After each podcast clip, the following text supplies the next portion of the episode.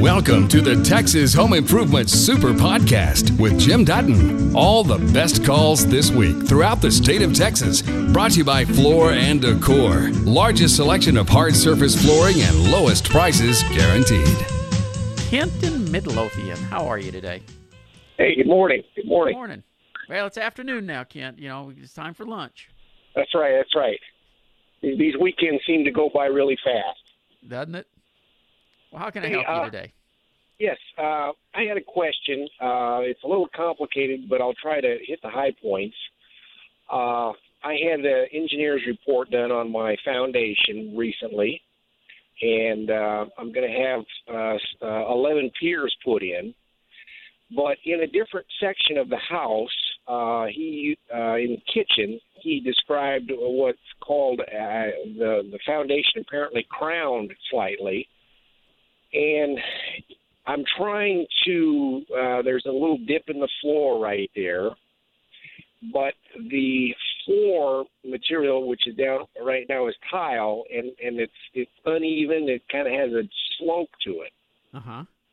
And it and I looked at the drawings that he put together, and it's one. The crown is uh, 1.2 inches plus, and then in that corner of the kitchen, it's minus two. So you've got that slope there, and I'm trying to locate someone who can. Hold on, I want to make sure the numbers are uh, here. A 1.2 positive to a minus two or a minus 0.2. A minus point two. Okay. So it's an inch and a half, basically. Yeah, yeah, e- essentially. But when you walk across it, it's noticeable. Yeah. And and I'm trying to figure out how or who I can get that can uh, reduce that slope and make it more level. And uh, how would I find someone that can do that? Well, let me ask you a couple questions before you do that Sure. because you could be Sure. causing problems. Did has there been a static test to check for leaks on the sewer Uh, system? Uh, no, there has not. Done, uh, no, not yet. That that needs to be done first because the floor doesn't crown by itself. Uh, our soils, when they you know when they dry out, they shrink. When they get moist, they'll expand. And you know we went through that severe drought. A lot of people had settlement, and for you to have a hump in just one room like that, especially a kitchen or near a bathroom or laundry room, typically indicates there's a possible sewer leak. Uh, how old is this home? Uh, yeah, the, the house was built in '74. Okay. Uh, the tile that's been in this kitchen, uh, I put in three years ago. I should have had the problem resolved or remediated at that time, but I didn't. Yeah. Uh, and the, the tile in that three years that the tile's been down, it hasn't moved or cracked or anything. It's very stable. Okay. Well, typically, who would do that type of leveling is actually the the people putting in the flooring. So the, the flooring tile guys, would do that. yeah, the, the tile guys should have put some floor leveler in before putting in the tile. Yeah, they put a minimal amount in, and I was not there when they did the work. Uh, But and I, I uh, will tell you, an inch and a half though that way, that's a huge amount to, to float out with floor leveling. Yeah, I, I really would recommend that that static test be done first. Um, okay, just to verify it. And if there if it shows a leak, then you go in and do what's called an isolation to isolate exactly where that leak is. And honestly, it'll surprise me if you don't have a leak or something in that area. okay. Now, or did you take any trees out ever in that Uh, area? No, no, I'm not Okay. taking any trees out. Uh, Now- So, so, yeah, so get. I need to get the uh, the leak test done, and then how would I, with that that that crown that's there in the kitchen, is that something that can be ground down, or you really they- don't want to grind it down because you've only got four inches. If they poured it to full thickness, there's typically only four inches of concrete there to begin with. So you start grinding it down, you, you get down below what you really want for the thickness of the concrete. So Okay, so then- normally, what you end up doing is floating around that hump. okay, okay, so it can be Now- floated out by the floor guys. Yeah, but I, I will. I will tell you again that inch and a half. That's a that's a huge amount, and I, I got to believe that there's going to be a moisture source causing it. And you mentioned you're getting 11 piers put in. Did you Yes, at least sir. call? Did you at least call my company? Uh, I'm, I, you know, I'm getting bids right now. I've got bids out for two companies, and I have not. I, I've, I'm going to have to call your company to get a bid. Yes. Yep. Call Du-West. That that's my my company, and uh, my son is an engineer. Let him Okay. come out and take a look at it. He is excellent on uh, de- deciphering if it looks like there's a water leak or anything there. Okay. And uh, Okay, the number good. the number's nine seven two four grab my zero pen. six. Okay. Okay, it's 972 406 0912. Zero nine one two. Yep. Okay. Very good. Kent, appreciate it. All right. Thank you for your information. You bet. Have a great Labor Day weekend. All right. Thank you. Robbie, this is Jim. Welcome to Texas Home Improvement. Hey, Jim. Um, got a gas line that's got to be replaced running from the meter to the house. And uh, let me see. We replaced. Uh, we've lived there quite a while. We were got that old Orangeburg sewer line out of there back in the mid '70s.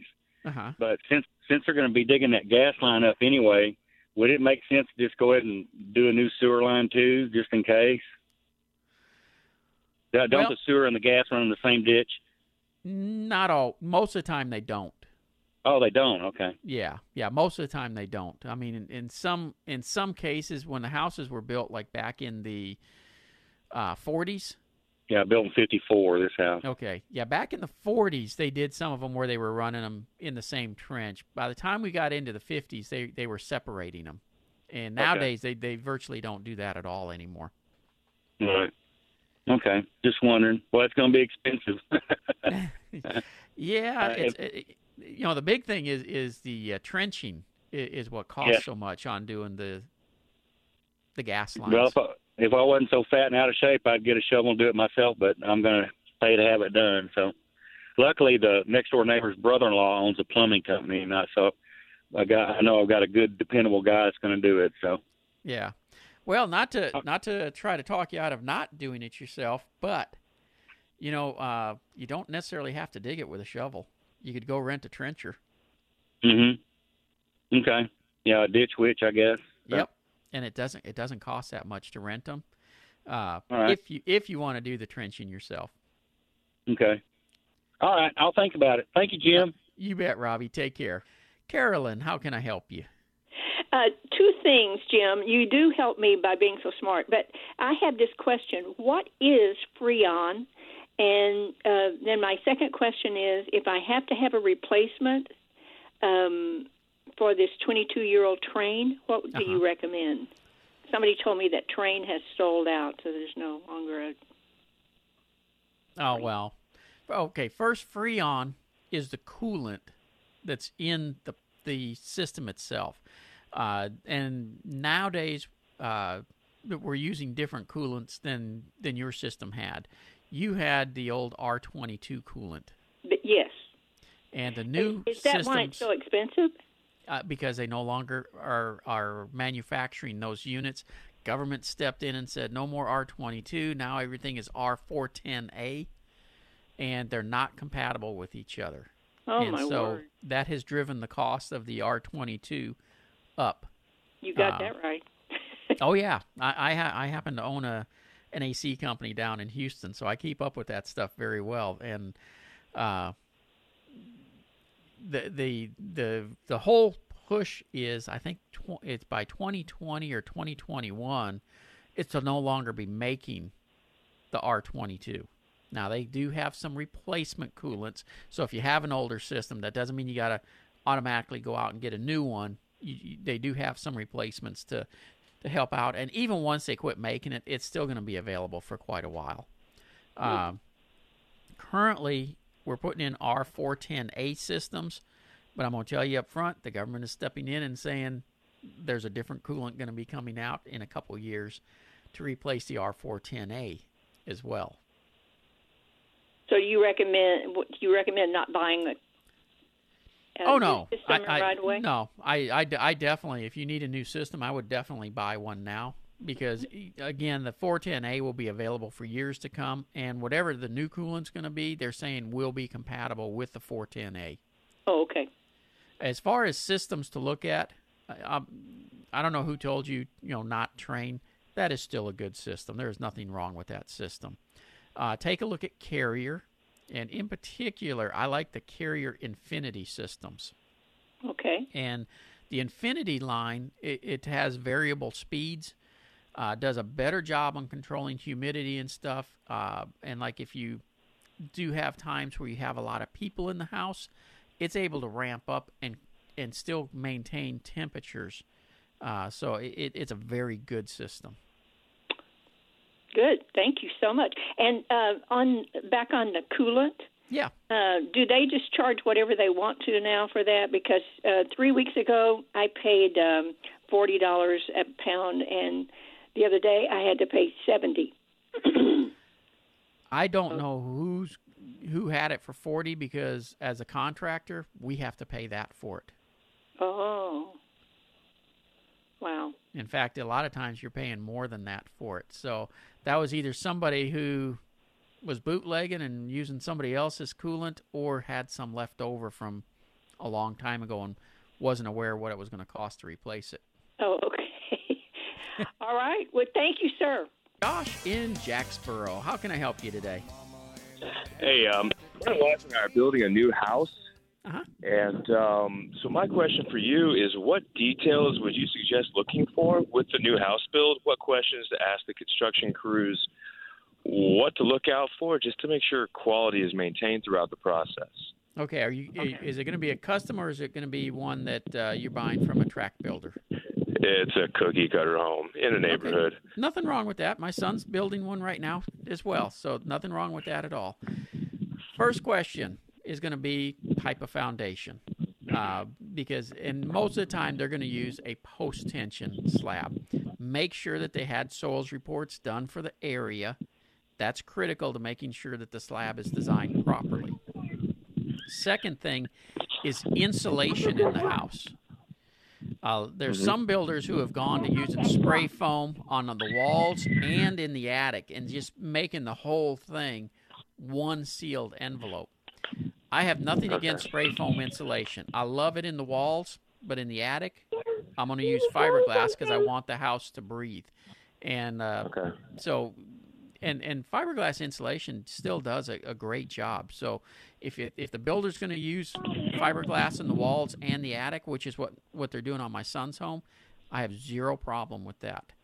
Um, beyond that, now you're going to get into a lot of amenities. What kind of brick do you want? What do you want for, uh, you know, tile floors versus wood floors, things like that. Do Right. not put wood floors in the kitchen. It don't no, belong no, there. it absolutely not. Absolutely not. And, and Yeah. what we what we've experienced when talking to people and talking to the builder and people is that uh, is that um, wood floors versus the I'm drawing a blank the the, the pre-manufactured. Oh yeah, the uh, uh, oh shoot, man-made floors and and Yeah, yeah, yeah, that, yeah, that that the the the real wood versus the uh, Laminates. the, the, yes, the laminates. You know, the laminates are so durable compared to how they were years and years ago, and they look Yeah. great.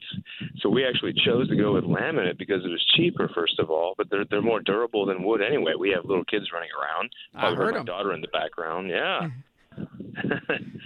so that's kind of where we are, and, and, and you know, beyond that, my uh, my wife's grandfather, who's passed away now, he said, anytime you're building a house, take the number of outlets you want around the house and double it. Double it. Yep. So you you, you heard this before, I guess. Maybe Oh, you got gosh. this from you. I don't know. No, no, that that but it's a common thing. Uh, you know, new codes though in in in most places they they're putting outlets like every five feet anyway, so it, it's pretty much taken care of. right, right. Anything to do with plumbing or um, bathroom design, anything. Take a look at using- should look out for. Yeah, take a look at using PEX. Uh, no PVC. Use the PEX plumbing. And if you're going to ever think you want a water softener, have it plumbed in for it now. Because it's a lot cheaper to do it now than it is later. And with that, I got to let you go, Josh, because I got to take a quick break. We'll be right back. Kelly, how are you today? All right, how you doing today? Doing great. I just got a quick question. Maybe you can help me out on this. I had them uh, pour a concrete slab for a house. Uh-huh. And the problem is, is now it's starting to uh, wash away on part of it, and like a hole come up on the concrete, and you see the rock and stuff under it. And, Okay, Uh, talk when- to some people, and they say the uh, Abex or Ibex or whatever is the only way to seal this. What happened was they poured it in the rain, Okay. and they saying the finish was top finish was washed off. I don't know. Okay, so it is it is the top finish that, that you're talking about where you're able to look down through and see the rock and stuff? Right, and it looks wavy. Yeah. And have they already started building the frame on it and everything? Oh yeah. Yeah. Not seeing how much of it is there. I mean, there are some choices. One, uh, depending on how bad it is. First, okay, let me let me back up. First, we know that the concrete is testing out to the right strength. Well, I don't know. I would I have. hope. I w- I'd, yeah. I'd have to get a guy to come out here and test this. I would I have it tested, and the main reason I would, uh, if it got that much water into it that it's the surface is peeling off, I want to make sure that it that it didn't just saturate the concrete to where you got extremely weak concrete because that'll be a problem for you later. Right. Uh, they so- put tarps on it. Oh yeah, and that and that would be normal is to is to put tarps, but uh, normally the tarps save that surface, and that's what it's there for. If it, if it rains enough and gets enough water on it to, to mess up the surface, it can also have messed up the rest of the concrete. Oh, get- really? yeah, get it tested strength wise. Make sure it's at least 3,000 psi. After that, it could actually be resurfaced. I mean, they've got uh, products that can go on the top of that concrete that are stronger than the concrete, will bond to it, and would keep you from having an issue with the surface later. All So right. as long as the strength is there, I'm really not worried about the surface part. Your other option, and, and it, this, this one actually is, is something that looks great, have that surface ground down and um, and ground smooth, and those rocks really look gorgeous coming up through it. And with that, I got to let you go. I did have an email come in. Um, I have two wooden chimneys surrounds that come out of my roof that need to be replaced. They're rotten. Who does that type of repair? A roofer with a question mark. No, actually, it's not going to be a roofer who does that. It's going to be someone who does siding. And uh, basically, what they'll come have to come in is re- pull all that old rotten siding off, check the two by fours underneath. Usually, the two by fours are going to still be in good shape if you take care of it early enough.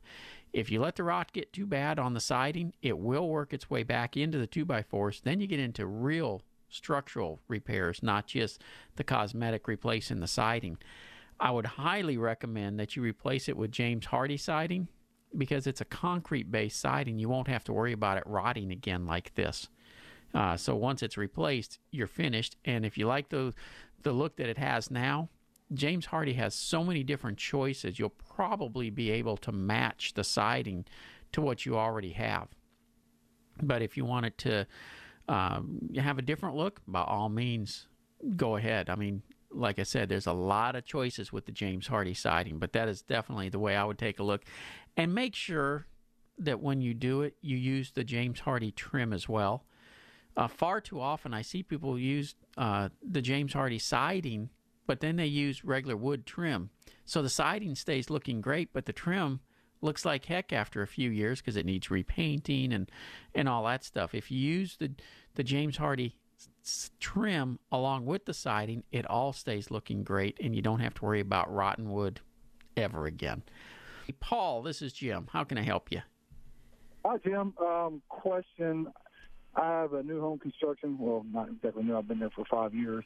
But as you can imagine, the fence they put up is falling apart rapidly. Yeah. Not exactly in the house, but it is my home. And uh, I need to put a new one up. I'm going to do it myself. What's the best material to use that I want to get the best value for my buck? Do I get something pre-treated, or do I get a different kind of material and put something on it? And what should I put on it? I, I'll tell you, for the post, use the the round metal post if you have to replace yeah, absolutely, the post. absolutely. Yeah, Yeah. That's that's a de- that's a definite. Okay. For are are the posts bad? Oh yeah, well, some of them are okay. Some of them are like rotted at the base. I've got some drainage issues I got to deal with too. Ah, that might be another. That might not be another question you can answer if you want. Okay, uh, de- yeah, definitely. Then replace it with metal post. And I'm gonna give you a little trick when you when you're putting in a metal post or, or really any post, whether it's a, a wood post, a metal fo- post, doesn't matter. Everybody always wants to mix the concrete with water and put it in the Uh-huh. holes. Put your post in. Dump about half a bag of dry concrete in the hole, and pack it with the with the handle of the shovel. Just keep tapping it down until it's all packed. Then you, you have a string that has four washers on it, two strings that are tied together. So you got four ends of it, you know, with a washer hanging on each one. Set that on top of the post with a washer hanging down on all four sides. When the washer is touching on all sides, the post is level. Okay. And Okay. you and you add another half bag of the the Sakrete, tap it and pack it tight again, and you just keep coming up that way with the fence in place and tight. Uh, that way you you're able to start building on the fence as soon as you're done. You don't have to wait for that concrete to dry. How The, deep? the moisture from the soil will actually absorb into the concrete and set it up. And usually, when you come back the next morning, it's already set up. How deep they'll put those metal posts? Uh, usually, rule of thumb, if you're going to have, say, six foot of it sticking up out of the ground, put at least two foot of it in the ground. Okay. You want a third of it down. Okay. Good. Uh, and about the the wood post, what, what's Okay. best? Uh, for a wood post, if you went with wood post, uh, obviously ground contact treated lumber. And there is a difference between treated lumber and ground contact treated. So you want to make sure it's rated for ground contact. Understood, because that's what's the problem with it. Because it puts stuff Yep. in the ground. That's what's causing rot. Yeah. Now, one trick that that, that gets missed a lot of times when you're when you're uh, doing your concrete at the very top, mound it up above ground level and make it like a little dome so that the water that gets onto it runs off of it. And Oh no, I, I'm, I'm sorry, I confused you. I'm going to do the metal post. I'm yeah, I know, but I'm, this is this is for everybody else though. Well, even on a metal Sorry. post, this is critical because if you have it where the uh, concrete concaves and holds a pocket of water there, it will rust the metal post out, even though it's galvanized. Sure, sure. because one thing you got to remember is concrete is is a is a material that's rather toxic. No, it's not. It's not toxic as far as going to kill you type toxic. Well, I, I guess the silica it is nowadays, but um, it will eat away even at the metal post. So that's one of the things that you want to just dome it up so that the water runs off and it doesn't eat away at the post. Uh, as far as your rails for the for the fencing, treated lumber and it doesn't have to be con- uh, ground contact. It's just regular treated lumber is fine for that. On your pickets, cedar pickets. Here. Okay. That simple. So that's simple. All right.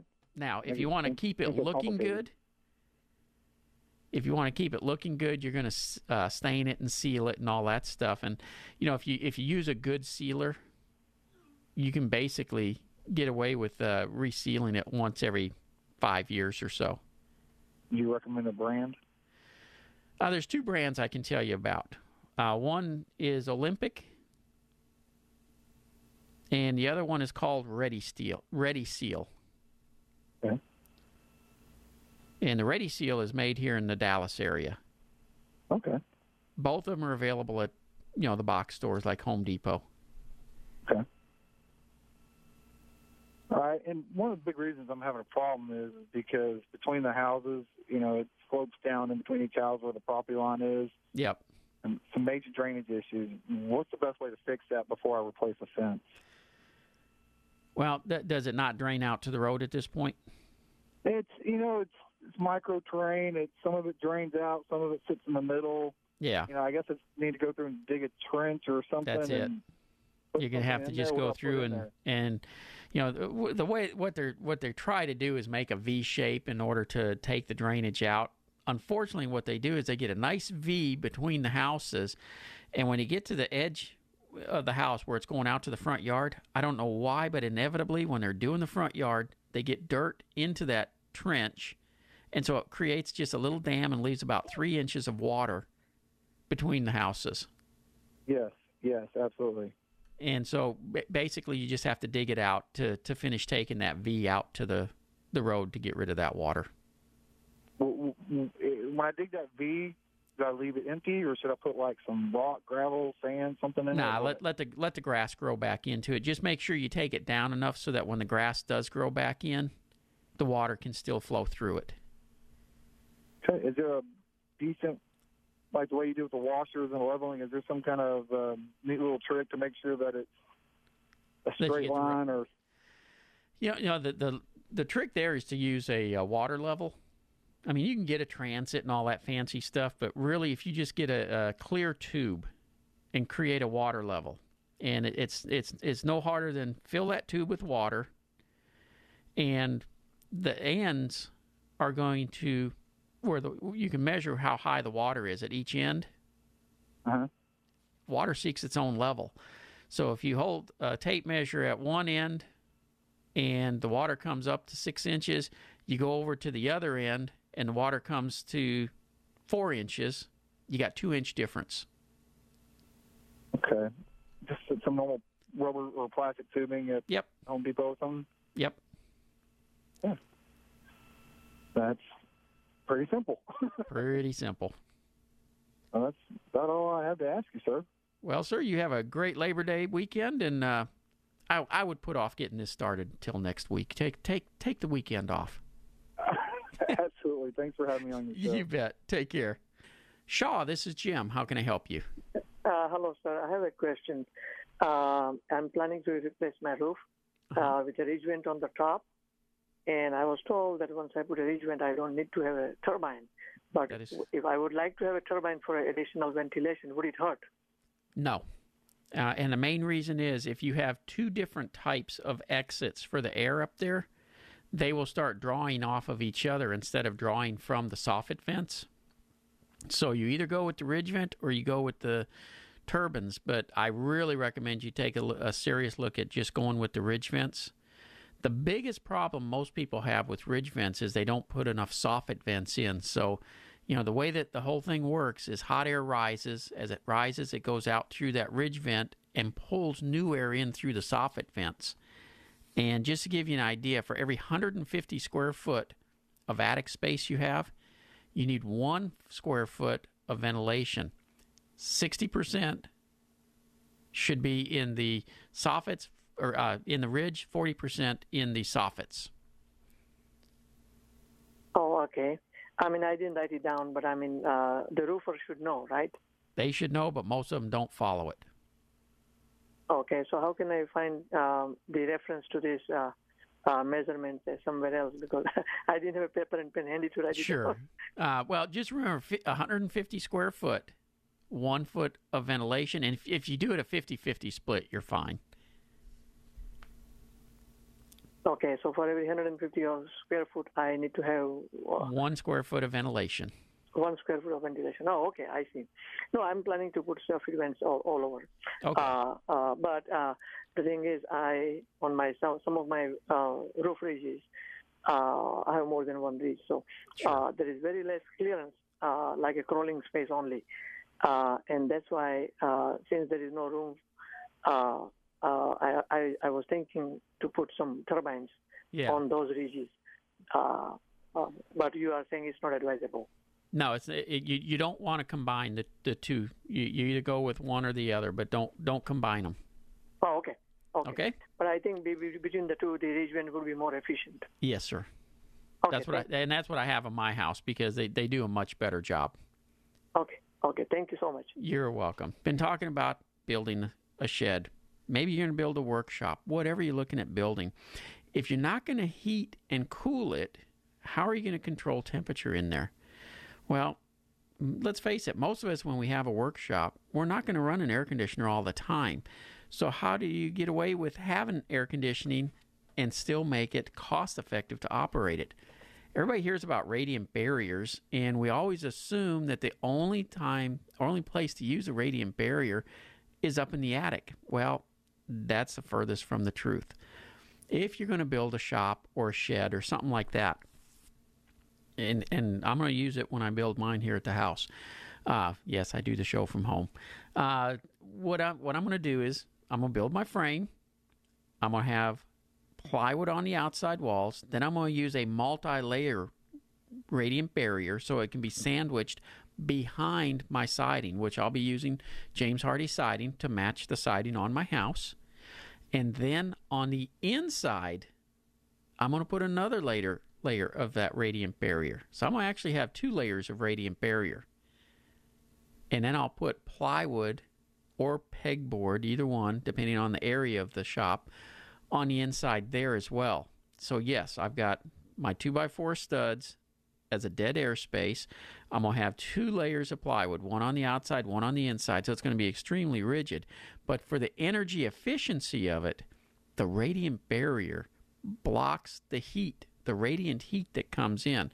Why am I going to have two layers? Because you're going to get a little bit that comes in. The second layer is just a, a an added protection.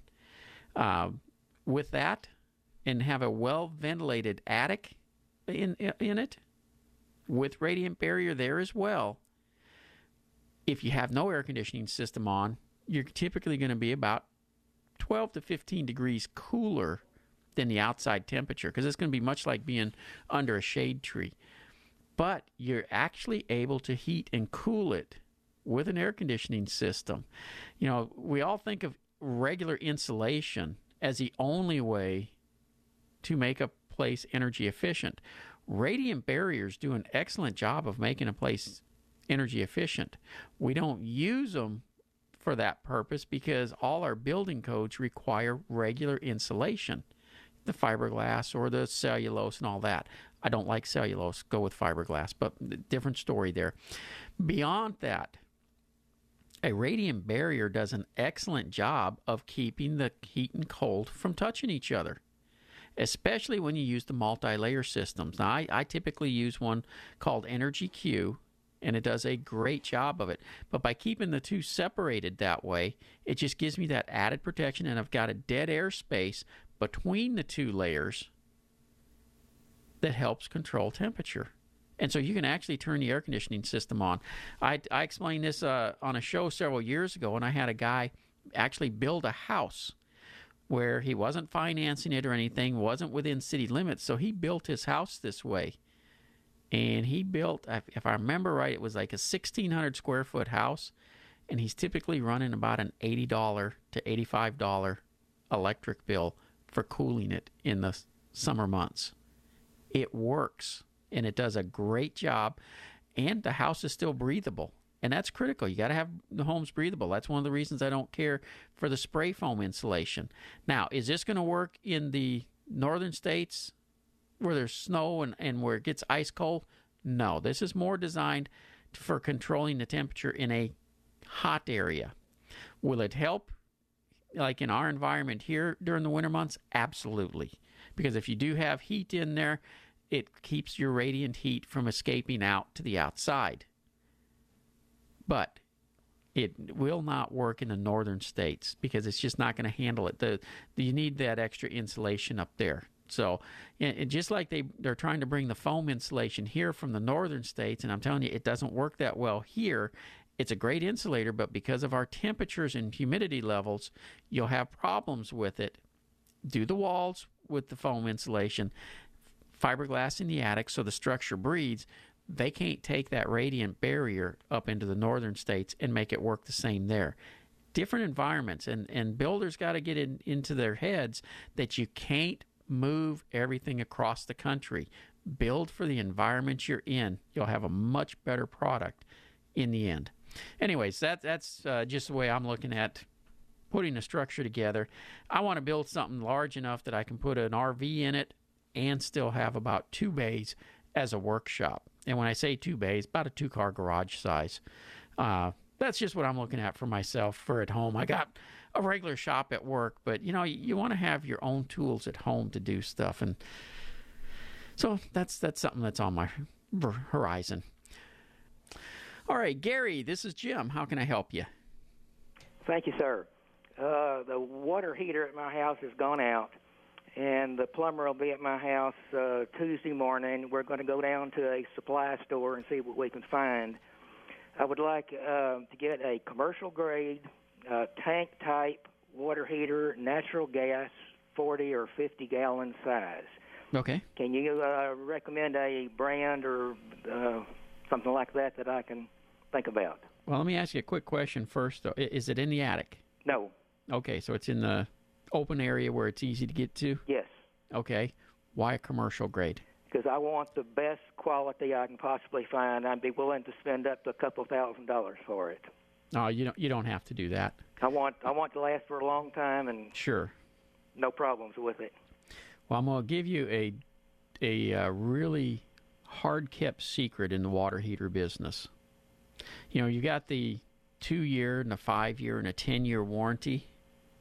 The difference in the cost is strictly for the warranty itself. The tank on the water heater, the burners, all that stuff is virtually the same in all of all those different warranty periods. So typically, if you buy a five year heater, you're you're normally going to get like ten or fifteen years out of it. Um, and it really there's really not a difference between a commercial rated and a residential. Now, are there some differences? Absolutely. Don't don't get me wrong. Uh, but I would really recommend that you kind of stick with a residential water heater rather than trying to go to a commercial level. Um, the other thing is, as far as brands, there's really only five manufacturers of water heaters. Um, they're all just relabeled for all these different brands. Take a look at Rheem. Rheem is kind of a like the standard on the water heaters, Mhm. and I, w- I would stick with them. I, I understand that uh, some of the tanks uh, have plastic lining that don't have the anode rod. Yeah, th- th- there's there's a few of them out there that's really not predominant in the water heater industry yet. And I personally would probably stay away from that. Stick with the old style tank with the anode rod. Okay. Okie dokie. Okay. I appreciate it, Jim. You bet. Take care and have a great weekend. You've just heard the best calls and questions from Texas Home Improvement. For more information about our show, go to thipro.com.